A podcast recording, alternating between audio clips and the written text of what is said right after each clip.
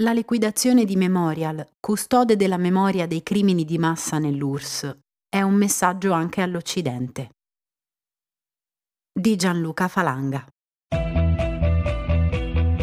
Ti piacciono i nostri podcast e apprezzi il nostro lavoro? Valigia Blu è un blog collettivo, senza pubblicità, senza paywall, senza editori. Puoi sostenere il nostro lavoro anche con una piccola donazione. Visita il sito valigiablu.it.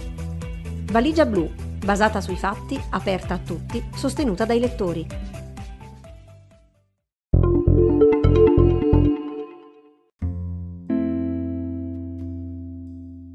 Sono immagini insopportabili, come quelle delle città ucraine assediate e devastate che ci affliggono da ormai oltre un mese.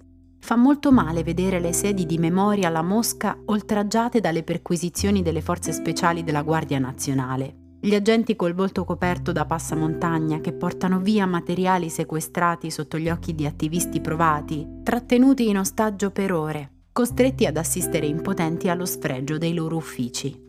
Fa male perché sappiamo che non si tratta dell'ennesimo atto di intimidazione contro l'organizzazione custode della memoria delle vittime del totalitarismo sovietico, la più longeva e autorevole ONG russa per la difesa dei diritti umani.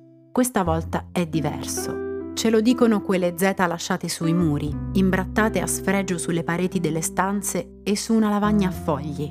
È la Z che contrassegna i carri armati che hanno invaso l'Ucraina un nuovo simbolo di sopraffazione, la stessa Z esibita dalla folla osannante dei sostenitori di Putin all'inquietante adunata oceanica dello stadio Luzhniki. Ho provato ad immaginare le stanze del nostro museo della Stasi a Berlino perquisite alla stessa maniera. La polizia che irrompe negli uffici dell'associazione che l'ha istituito e lo gestisce dal 1990, associazione fondata da attivisti dell'opposizione ed ex detenuti politici della Germania orientale, dunque con le stesse radici e idealità di Memorial. Gli agenti che rovistano con sprezzo negli scaffali alla presenza dei colleghi increduli, che sequestrano computer e faldoni con la documentazione archiviata del lavoro degli ultimi trent'anni. Mi è preso un senso di nausea e di angoscia e mi sono ricordato di quando, 12 anni fa, cominciai a collaborare col museo e presso le prigioni della Stasi a Berlino, ad Hohenschönhausen. Mi dissero, l'elaborazione del passato comunista in Germania può guardare a due esperienze. Una è quella del decennale percorso di elaborazione della traumatica eredità del nazismo, l'altra è Memorial. Ho pensato, la liquidazione di Memorial International ordinata dalla Corte Suprema russa è un atto di guerra. Di una guerra che Putin ha deliberatamente scatenato, stroncando immaginari di un'epoca che si illudeva di averla bandita, la guerra in Europa, dopo il sangue della Jugoslavia, riportandola invece in tutta la sua ferocia in quelle terre di sangue, come le ribattezzò Timothy Snyder, dove un secolo fa si accanirono e intrecciarono le sanguinarie politiche di Hitler e Stalin, precisamente in un territorio che fu teatro di efferati eccidi e pogrom durante la guerra civile russa e sul quale poi, nell'arco di poco più di un decennio, fra il 1932 e il 1943, si abbatterono prima la sciagura del Holodomor, quindi l'occupazione nazista, e gli indicibili massacri della Shoah. Stiamo assistendo ad una tragedia che resuscita i cattivi spiriti e rievoca i peggiori drammi del secolo passato ne squarcia le ferite, ne risveglia i traumi sepolti. È proprio la storia, quella del Novecento e dell'ultima guerra mondiale, la più delicata e sensibile nella pluralità di memorie dei popoli europei. È lo spazio che Putin ha brutalmente invaso prima di muovere le sue armate. Chi conosce la vicenda di Memorial, chi ha consapevolezza del suo antagonismo rispetto a un regime autocratico? Che ha preso in ostaggio la storia e la memoria del suo popolo, che negli ultimi anni ha sempre più drasticamente zittito tutte le voci che disturbano l'univocità della grande narrazione patriottica della storia russa funzionale al consolidamento del potere. Chi conosce la vicenda di Memorial, dunque, non può meravigliarsi del fatto che Putin abbia lanciato una guerra caratterizzata dall'intossicazione della memoria pubblica, dalla profanazione del significato delle parole e dei concetti politici, denazificare gli ucraini, e dalla più spudorata e irresponsabile strumentalizzazione della storia.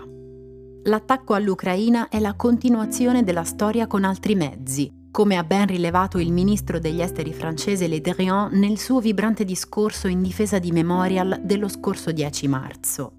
È manifestazione di un duplice revisionismo a mano armata, storico e geopolitico, che vuole riscrivere il passato negando, tramite il ricorso alla distorsione della verità storica e all'aggressione militare, l'integrità territoriale e il diritto stesso all'esistenza degli ucraini come soggetto, non oggetto della propria storia.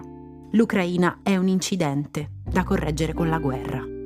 Questa guerra esalta in forma conclamata e aggressiva fenomeni ormai ben noti agli studiosi, di forzatura strumentale dei fatti storici, di deliberato inquinamento del dibattito pubblico sulla storia per interesse ideologico o politico. Si tratta di tendenze niente affatto esclusive della situazione russa, se pensiamo all'etnicizzazione della lettura dei crimini di massa, all'abuso del concetto di genocidio, riscontrabile in tutta l'area uscita dalla cattività sovietica, ma anche in Italia, per esempio con la vicenda delle foibe. La qualità nuova e inquietante di ciò che si manifesta per la prima volta nel drammatico passaggio che stiamo vivendo in questi giorni sta nella simbiosi tra distorsione del passato e contraffazione del presente, nella dinamica che vede la manipolazione della storia e dell'informazione interfacciarsi e compenetrarsi, potenziandosi a vicenda. Oggi potremmo dire non è solo l'ignoranza del passato a causare l'incomprensione del presente, come diceva Mark Bloch, è piuttosto la tendenziosa falsificazione del passato che vediamo intervenire nel presente a intorbidirlo, a generare paesaggi orwelliani di stravolgimento del linguaggio col quale ci sforziamo di penetrarlo e comprenderlo. La guerra è pace, la libertà è schiavitù, l'ignoranza è forza. contro il ratto della storia e l'oblio della memoria. Chi controlla il passato controlla il futuro. Chi controlla il presente controlla il passato. Così pensava Winston, il protagonista del celeberrimo romanzo distopico 1984, mentre passava le giornate a manipolare i documenti storici negli archivi del Ministero della Verità per rendere il passato conforme alla dottrina del potere. La soppressione della memoria di eventi sconvenienti, per esempio degli immani massacri staliniani o delle sistematiche repressioni in decenni di oppressione politica, è stato sicuramente uno dei tratti più caratteristici ed essenziali della dittatura comunista, in Unione Sovietica come in Polonia, Ungheria o nella Germania dell'Est. Per questo la lotta della dissidenza anticomunista e della resistenza antisovietica fu sempre anche e soprattutto una lotta per la verità contro le falsificazioni ideologiche della storiografia ufficiale, il sequestro della storia, l'oblio della memoria. È in questa lotta che stanno le fondamenta di Memorial, sono radici profonde, piantate nella storia sovietica, nelle speranze suscitate dalla destalinizzazione in centinaia di migliaia di internati sopravvissuti al Gulag, che volevano raccontare ed essere ascoltati, negli sforzi dei familiari delle vittime di esecuzioni e deportazioni di massa per ottenere giustizia, la riabilitazione dei loro cari e spiegazioni.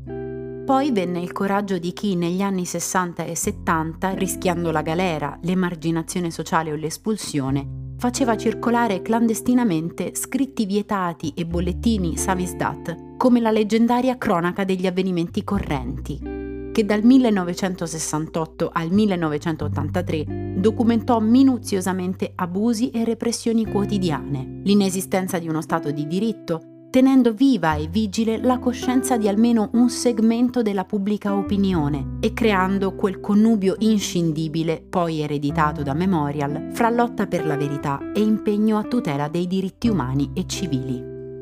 Le rivendicazioni della dissidenza ricevettero nuova spinta dalle disposizioni dell'atto finale di Helsinki del 1975 sulle libertà fondamentali dell'uomo, firmate dal Cremlino e satelliti per interesse a consolidare la loro reputazione internazionale, ma che si rivelarono un prezioso punto di riferimento per gli attivisti dei cosiddetti gruppi di Helsinki, brutalmente repressi col carcere o l'internamento in strutture psichiatriche. Memorial si costituì nel 1987 accogliendo l'urgente richiesta di verità e conoscenza storica stimolata dai principi di riforma e trasparenza della nuova stagione gorbaciofiana. Il nome era un programma. Memorial significa in russo monumento, ma anche coscienza. Nacque come movimento civile spontaneo, il primo in assoluto nella barcollante URSS, intorno all'iniziativa per la realizzazione di un monumento alla memoria delle innumerevoli vittime dello stalinismo, ovvero espressione di un bisogno di creare luoghi di memoria come segnali dell'irreversibilità della cesura politica rispetto al passato le autorità sovietiche negarono il permesso di costituirsi in associazione, ma quando nel dicembre 1989 morì Zakharov, il fisico dissidente e primo illustre presidente di Memorial, Gorbaciov promise alla vedova la registrazione della prima ONG russa della storia. Intanto milioni di persone scendevano in piazza in tutto il paese al grido di Vogliamo sapere e sotto la pressione dell'insaziabile fame di giustizia storica si aprirono gli archivi. Ne fuoriuscirono verità sconcertanti sulle numerose pagine traumatiche e criminali della storia sovietica. Il protocollo segreto del patto Hitler-Stalin del 1939, le prove del massacro di Katyn, gli infiniti elenchi delle persone da giustiziare firmate da Stalin, le confessioni preparate per condannare a morte milioni di cittadini sovietici. La verità scosse l'autorità del regime alle fondamenta, vide il rapido sgretolarsi della società. Tensioni e conflitti che montavano fra le nazionalità e il peso insostenibile della crisi economica accelerarono il processo di dissoluzione dello Stato sovietico. Mentre il primo Stato comunista della storia implodeva come un castello di carte e abbandonava il palcoscenico della storia, in numerose città della Russia e delle altre repubbliche ex sovietiche sorgevano sezioni di memorial impegnate a raccogliere testimonianze, lettere, diari, fotografie, documenti personali e opere d'arte prodotte dai detenuti. Una quantità enorme di dati e materiali biografici riguardanti migliaia di vittime dei crimini staliniani non trascurando al contempo di prestare sostegno sociale alle famiglie colpite da persecuzione politica e assistenza giuridica per affrontare i processi di riabilitazione per ottenere cure mediche e pensioni di invalidità. Approfittando della temporanea apertura degli archivi, i ricercatori dell'associazione copiarono migliaia di documenti che oggi, per la richiusura degli archivi di Stato sovietici, non sono più disponibili. Il 30 ottobre 1990 fu posta proprio davanti alla Lubianca, storica sede della polizia segreta, con annesse celle e camere di tortura nelle cantine, la pietra di Soloviecki, una roccia proveniente dalle isole dove nel 1920 Lenin fece allestire uno dei primi campi di concentramento per i nemici del popolo.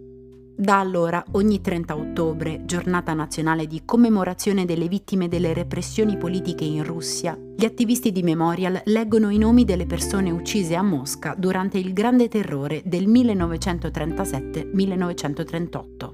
Oltre al primo monumento alle vittime del Gulag e delle colonie punitive, fu creato un grande archivio pubblico, presto affiancato da un primo centro studi, una biblioteca e un'esposizione museale con oltre 4.000 oggetti della vita quotidiana nei campi di internati e detenuti politici. In parte, le banche date inerenti l'era del terrore sovietico furono rese disponibili anche in rete. Ricordiamo il progetto del Museo Virtuale del Gulag, realizzato dalla sezione Memorial di San Pietroburgo, consultabile anche in lingua inglese e tedesca all'effervescenza organizzativa che si espresse in un'intensa e articolata azione di divulgazione e sensibilizzazione democratica, tramite mostre, iniziative civiche, programmi per le scuole, progetti di ricerca e pubblicazioni, si accompagnò la diversificazione dei settori di attività. Fu intrapreso un immenso lavoro di scavo e ricerca storico-archeologica per l'individuazione delle fosse comuni utilizzate negli anni 30 e per identificare le vittime. Nel 1991 aprì a Mosca il Centro per i diritti umani, che non tardò ad attirarsi le attenzioni irritate delle autorità. A causare i primi attriti fu l'intervento militare in Cecenia, in occasione del quale Memorial lanciò le prime campagne di informazione e monitoraggio delle violenze perpetrate dai soldati russi contro la popolazione civile, anche attraverso l'invio di osservatori nelle aree di guerra. Partirono inoltre programmi di assistenza ai rifugiati, e di sensibilizzazione contro il razzismo, le discriminazioni etniche e il dilagare dell'estremismo neofascista. impegno in prima linea che è costato la vita a coraggiosi attivisti come Nikolai Girenko, assassinato nel 2003 per aver testimoniato in processi contro organizzazioni neonaziste russe, ma anche Natalia Estemirova, rapita e uccisa a Grozny nel 2009. La saldatura di memoria delle violazioni dei diritti umani del passato, monitoraggio e documentazione di quelle del presente e assistenza sociale alle vittime di persecuzione politica di ieri e di oggi avrebbe reso Memorial scomoda per qualunque governo, perché tale combinazione è radicata nella convinzione che nessuna società democratica possa fare a meno di una di queste componenti. In Russia, già durante la presidenza Yeltsin, il clima sociale favorevole all'elaborazione critica e alla riconciliazione con il passato repressivo sovietico prese a mutare. L'attenzione per gli sforzi di elaborazione dei traumi della storia si ridusse nel corso degli anni 90 sensibilmente per una serie di fattori. Il dramma socio-economico della transizione dal sistema dell'economia di piano al mercato libero aggravato da una sconsiderata politica di liberalizzazioni selvagge, le difficoltà incontrate nel percorso di costruzione di strutture democratiche e una profonda crisi di identità della popolazione russa orfana dell'impero generarono una forte richiesta di ordine e stabilità, accompagnata da crescente sfiducia nell'ideale democratico. A ciò si aggiunsero le cosiddette guerre di memoria con gli altri popoli in uscita dalla cattività sovietica le nuove repubbliche ex sovietiche adottarono tutte narrazioni nazionalistiche e vittimistiche incentrate sull'immagine dell'URSS prigione dei popoli, addossando le colpe delle repressioni, caricate anche di un carattere genocida, sulla Russia, quale paese perpetratore dei crimini della storia sovietica. La società russa reagì respingendo ogni senso di colpa e rimuovendo ogni responsabilità lasciando irrisolta la questione più delicata che poneva Memorial. Per interrompere la catena di perpetuazione della violenza non basta ricordare le vittime, bisogna parlare anche dei perpetratori, nominarli, sottrarli alla protezione dell'anonimato, esplicitare chi porta la responsabilità della violenza, quali istituzioni sono state registe ed esecutrici del terrore, chi e perché, con quali motivazioni anche personali, ha operato come manovalanza della repressione. Venne così progressivamente a mancare quella pressione proveniente dalla società civile che altrove, in Polonia, nella Repubblica Ceca come nei paesi baltici e in Germania, impose alle istituzioni democratiche di rispondere alla richiesta popolare di una vasta e profonda elaborazione pubblica dei traumi storici, senza trascurare il nodo delle responsabilità politiche e istituzionali.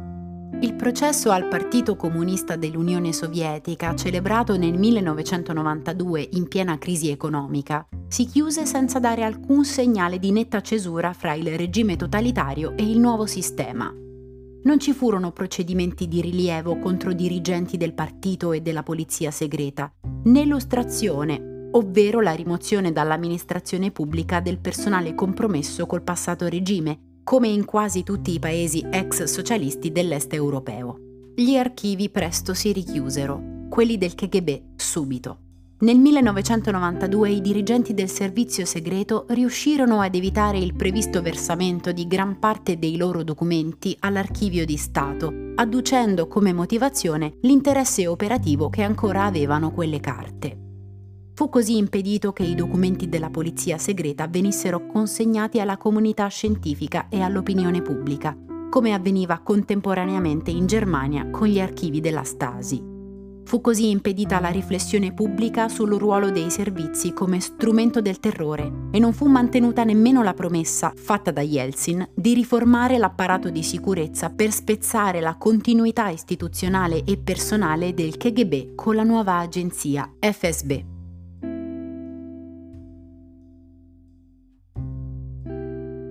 Memorial come l'Ucraina, un incidente della storia da correggere era il preludio ad un progressivo e inesorabile rovesciamento degli orientamenti e dei paradigmi di lettura della storia dell'era gorbaciociana e della prima stagione post-sovietica, in coincidenza col sempre più esplicito rigetto e abbandono dei valori democratici i russi cominciarono a guardare alla mobilitazione sociale e al movimento democratico formatosi nel periodo della perestroika, alla caduta del muro di Berlino e alla fine della guerra fredda come a una sconfitta, un'umiliazione, allo scioglimento dell'URSS come a un deplorevole incidente della storia, una sciagura. In sintonia con questo sentimento, Putin la definirà la più grande catastrofe geopolitica del mondo contemporaneo. La riabilitazione del passato sovietico procedette di pari passo col risorgere dell'idea di una grande Russia neo-imperiale, ispirata da ansie di riscatto nazionale e di ripristino del rango di grande potenza del paese. Maturava sin da allora quello che poi è andato manifestandosi sempre più chiaramente come un nuovo ibrido ideologico, l'ideologia del Ruski Mir, del mondo russo, che fonde, come spiega Andrea Graziosi, elementi della religione ortodossa, del messianismo russo, della tradizione militare sovietica e dello stalinismo. L'aspirazione ad una sfera geografica a base slava, che ha radici storiche e spirituali a Kiev e un centro di comando a Mosca, diverso profondamente da quello occidentale perché legato a valori tradizionalisti e maschilisti, che afferma autorità e tradizione. Un mondo che ha in massimo disprezzo l'Occidente corrotto e corruttore, pavido e arrogante, ostile ma tigre di carta, impero delle menzogne, immaginario già sovietico si trova anche nei file della Stasi, l'Occidente privo di veri valori, l'Occidente gay, al quale opporre i genuini valori tradizionali della civiltà russa, stringendosi attorno alla guida di un leader autorevole, l'uomo forte capace di tenere insieme russi, bielorussi e ucraini. Peccato che questi ultimi vogliano andare per la loro strada. Fin dal suo approdo al Cremlino, Putin diede dimostrazione della più ferrea volontà di porre sotto il controllo dello Stato l'interpretazione della storia e la memoria pubblica, per forgiare una grande narrazione patriottica, tutta fatta di eroi, martiri e vittorie. Una narrazione positiva nella quale non c'è posto per una revisione critica del ruolo dell'URSS nella Seconda Guerra Mondiale, né più in generale per l'elaborazione dell'eredità politica, sociale e umana della decennale dittatura sovietica in Russia come portata invece avanti da Memorial, divenuta nel frattempo una consolidata rete internazionale, con centro a Mosca e una sessantina di sezioni in Russia, Ucraina, Kazakistan, Lettonia, Germania, Belgio, Repubblica Ceca, Francia e Italia, con organizzazioni territoriali e strutture specialistiche con il Centro Storico Scientifico di San Pietroburgo, dedicato allo studio delle forme di repressione politica nell'URSS. Le descrizioni di Putin come piccolo zar o novello Stalin sono superficiali semplificazioni che non riescono a cogliere il senso profondo della raffinata operazione che il presidente russo ha saputo realizzare sul terreno della strumentalizzazione identitaria della storia. L'ossessiva propaganda di Stato è riuscita a marginalizzare gli aspetti più critici e negativi della storia dell'URSS, dominanti nella memoria pubblica del primo decennio post-sovietico, ripristinando l'immaginario staliniano di un paese circondato da forze ostili, umiliato e assediato dall'esterno e minacciato all'interno da un'opposizione antipatriottica, quinta colonna dell'Occidente. Ma in Russia non troviamo una banale riabilitazione dello stalinismo, il quadro è ben più articolato e ambivalente. Iniziative di restaurazione come il ripristino delle statue di Stalin o del capo della polizia bolscevica Felix Dzerzhinsky convivono con gli sforzi del governo per realizzare musei e istituzioni commemorative delle vittime dei crimini staliniani.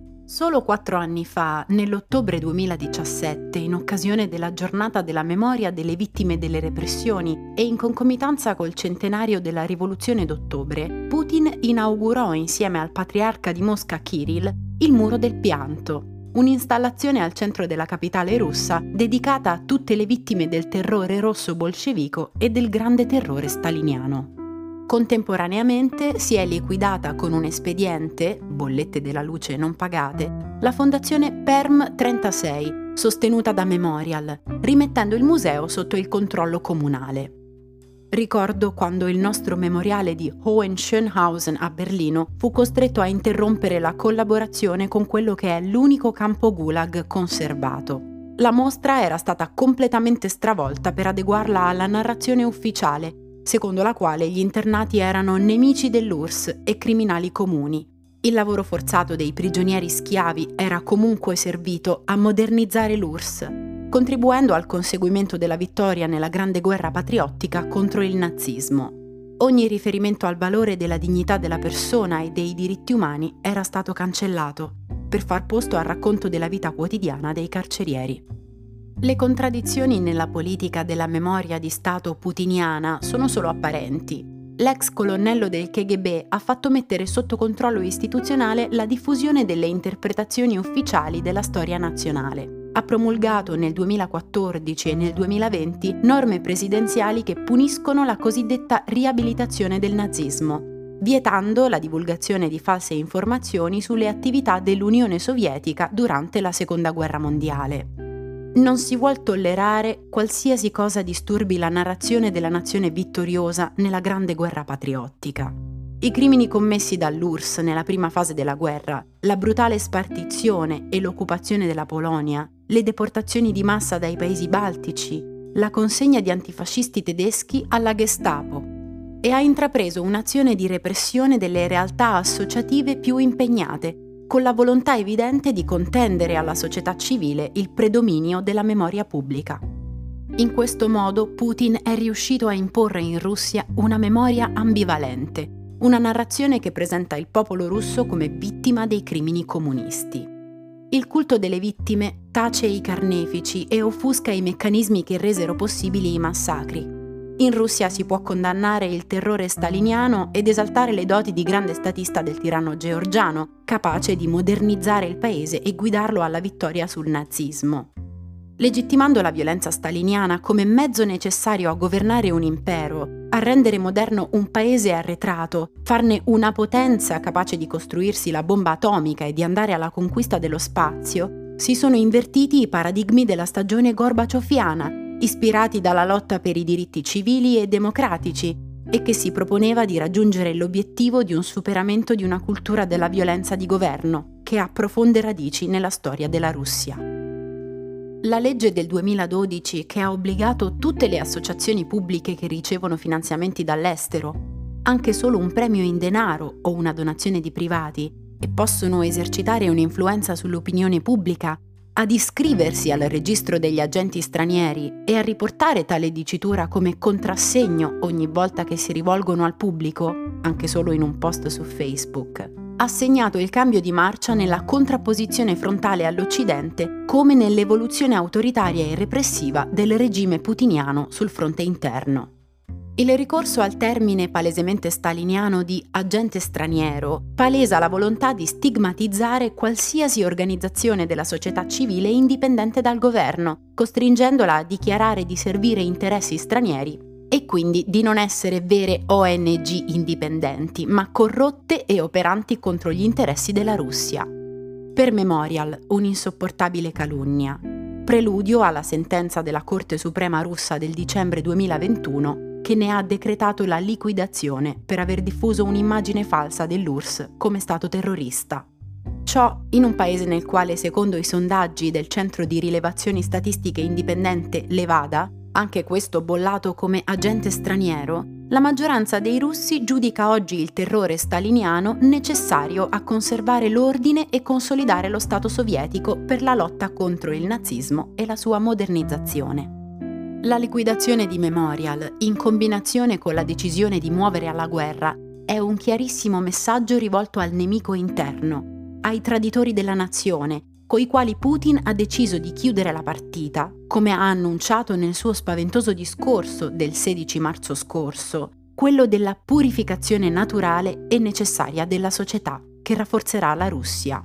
Parole che non lasciano spazio a fraintendimenti su ciò che accade e ancora accadrà a chi osa contestare la guerra, infrangendo il muro della propaganda e l'unità patriottica della nazione. La messa al bando di Memorial è però anche un messaggio all'indirizzo dell'Occidente, a chi ne ha a cuore il valore, per ciò che Memorial significa, il suo immenso contributo alla documentazione e alla conoscenza internazionale dei crimini di massa e delle persecuzioni sistematiche sotto il regime sovietico, ma anche il suo essere la coscienza soffocata di una Russia democratica e profondamente diversa da quella che vuole Putin. Il messaggio che ci giunge è questo. Non ci interessano i vostri diritti umani, la società civile, non siamo più disposti ad avere cura delle vostre sensibilità, di Memorial facciamo quello che vogliamo, anche liquidarla se ci aggrada, anche imprigionare gli storici, gli attivisti, e non c'è nulla che potete fare per evitarlo. Nella coscienza del passato c'è il futuro della Russia e dell'Europa. È finita per Memorial. Che ne sarà dei suoi archivi, dei centri studi, dei suoi progetti, delle collezioni di documenti, testimonianze e materiali biografici uniche al mondo? Vari ministri europei si sono precipitati ad assicurare che faranno il possibile per salvare il patrimonio del lavoro di Memorial. La liquidazione riguarda il Centro Diritti Umani e la centrale moscovita. Le strutture periferiche potrebbero essere risparmiate, probabilmente dovranno riorganizzarsi e il veleno della paura allontanerà una parte dei simpatizzanti e dei collaboratori. E poi ci sono le strutture fuori dalla Russia. Per prudenza si sta procedendo alla digitalizzazione degli archivi con l'intento di mettere tutto quanto prima online. Gli attivisti più esperti sostengono che Memorial potrà sopravvivere anche a questa prova se riuscirà ad essere ciò che ha sempre voluto essere, non tanto un'organizzazione, ma un movimento sociale. Per questa prospettiva la situazione presente non appare incoraggiante.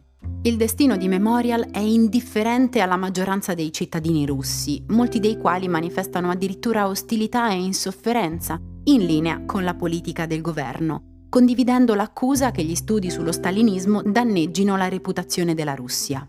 Questa profonda incomprensione del valore della memoria storica per il futuro non sorprende. Ciò che sconcerta in queste difficili giornate è piuttosto vederla fare il paio con l'ignoranza e l'insensibilità di una parte dell'opinione pubblica dell'Occidente europeo, la cui consistenza varia di paese in paese. In Italia sembra non essere marginale, che sfoggia una quasi totale mancanza di empatia, talvolta addirittura sprezzo, non solo verso la resistenza degli ucraini, ma anche verso le reazioni della Polonia, della Lettonia, della Romania e della Moldavia premesso che è più legittimo criticare le mosse e le scelte politiche di qualsiasi governo, specialmente in una situazione così delicata come quella presente. Ma parliamo di territori e popolazioni nella cui coscienza collettiva è ancora vivamente presente l'esperienza dell'occupazione sovietica, dei crimini di massa staliniani, delle deportazioni, degli stupri e dei saccheggi del dopoguerra, della lunga schiavitù sotto il gioco sovietico. Parliamo di traumi irrisolti, non ancora elaborati sino in fondo, e come potevano farlo sotto i regimi comunisti, e che ancora condizionano i loro orientamenti, processi, decisioni. Davvero non riesce comprensibile perché la Polonia, le repubbliche baltiche e la Romania abbiano voluto a tutti i costi entrare nell'alleanza atlantica e reclamino oggi il dispiegamento di forze militari per blindare il fianco est, Davvero non si capisce perché siano disposti a rivolgersi direttamente agli americani di fronte ai tentennamenti degli alleati europei. Mai sentito parlare degli accordi nazi-sovietici del 1939? Mai sentito parlare di Katyn o delle politiche di russificazione del Baltico e dell'Ucraina sovietica? L'esperienza della repressione, della volontà altrui di negarti il diritto all'esistenza, non si dimentica velocemente resta sedimentata nelle generazioni e l'incomprensione degli altri è sale sulle ferite, alimenta la paura di restare soli e indifesi ancora una volta davanti al sempre possibile ripresentarsi della stessa minaccia. In questi giorni, da europei, stretti in uno scontro di civiltà che non vogliamo, avvertiamo l'assenza politica dell'Europa, di cui conosciamo benissimo le debolezze. Una di queste è la divisione della nostra memoria storica, frutto della prolungata divisione del continente nei decenni della guerra fredda e di percorsi ed esperienze storiche differenti che riguardano la complessa vicenda storica del comunismo e la sua ambivalente eredità storica. Questi percorsi e queste esperienze hanno generato immaginari e sensibilità che oggi ancora ci paiono inconciliabili, ma che ad occuparsene con la dovuta serenità, con equilibrio e onestà intellettuale, ci palesano l'urgenza di farli convivere, dialogare e accogliersi reciprocamente. Anche in questo il modello di Memorial è stato esemplare nel superare inutili gerarchie di memoria, nel non cadere nella trappola delle sciocche equiparazioni e nell'indicarci la strada di un'attenzione equivalente da dedicare alle vittime di tutti i regimi totalitari e repressivi. sono sicuro che non saranno solo i russi ad aver bisogno di memorial. Quando anche l'inferno di questa guerra si sarà fatto storia e andrà a sommarsi agli altri del passato recente e più lontano, e toccherà ai più giovani intraprendere la lotta per la verità, riscattare la storia dall'oblio, elaborare i traumi vecchi e nuovi. Anche noi, in Germania come in Italia, avremo bisogno di memorial per ritrovare valori, per ricucire ciò che oggi viene reciso e ricostruire cosa viene distrutto, per ripensare un nuovo ordine di mondo che consenta la convivenza civile e pacifica dei popoli nella multipolarità. Gianluca Falanga è studioso di storia contemporanea, collaboratore del Museo della Stasi e autore del volume Non si parla mai dei crimini del comunismo, edito dalla Terza nel 2022.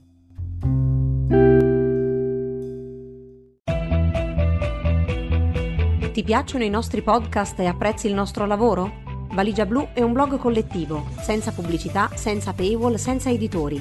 Puoi sostenere il nostro lavoro anche con una piccola donazione. Visita il sito valigiablu.it. Valigia Blu, basata sui fatti, aperta a tutti, sostenuta dai lettori.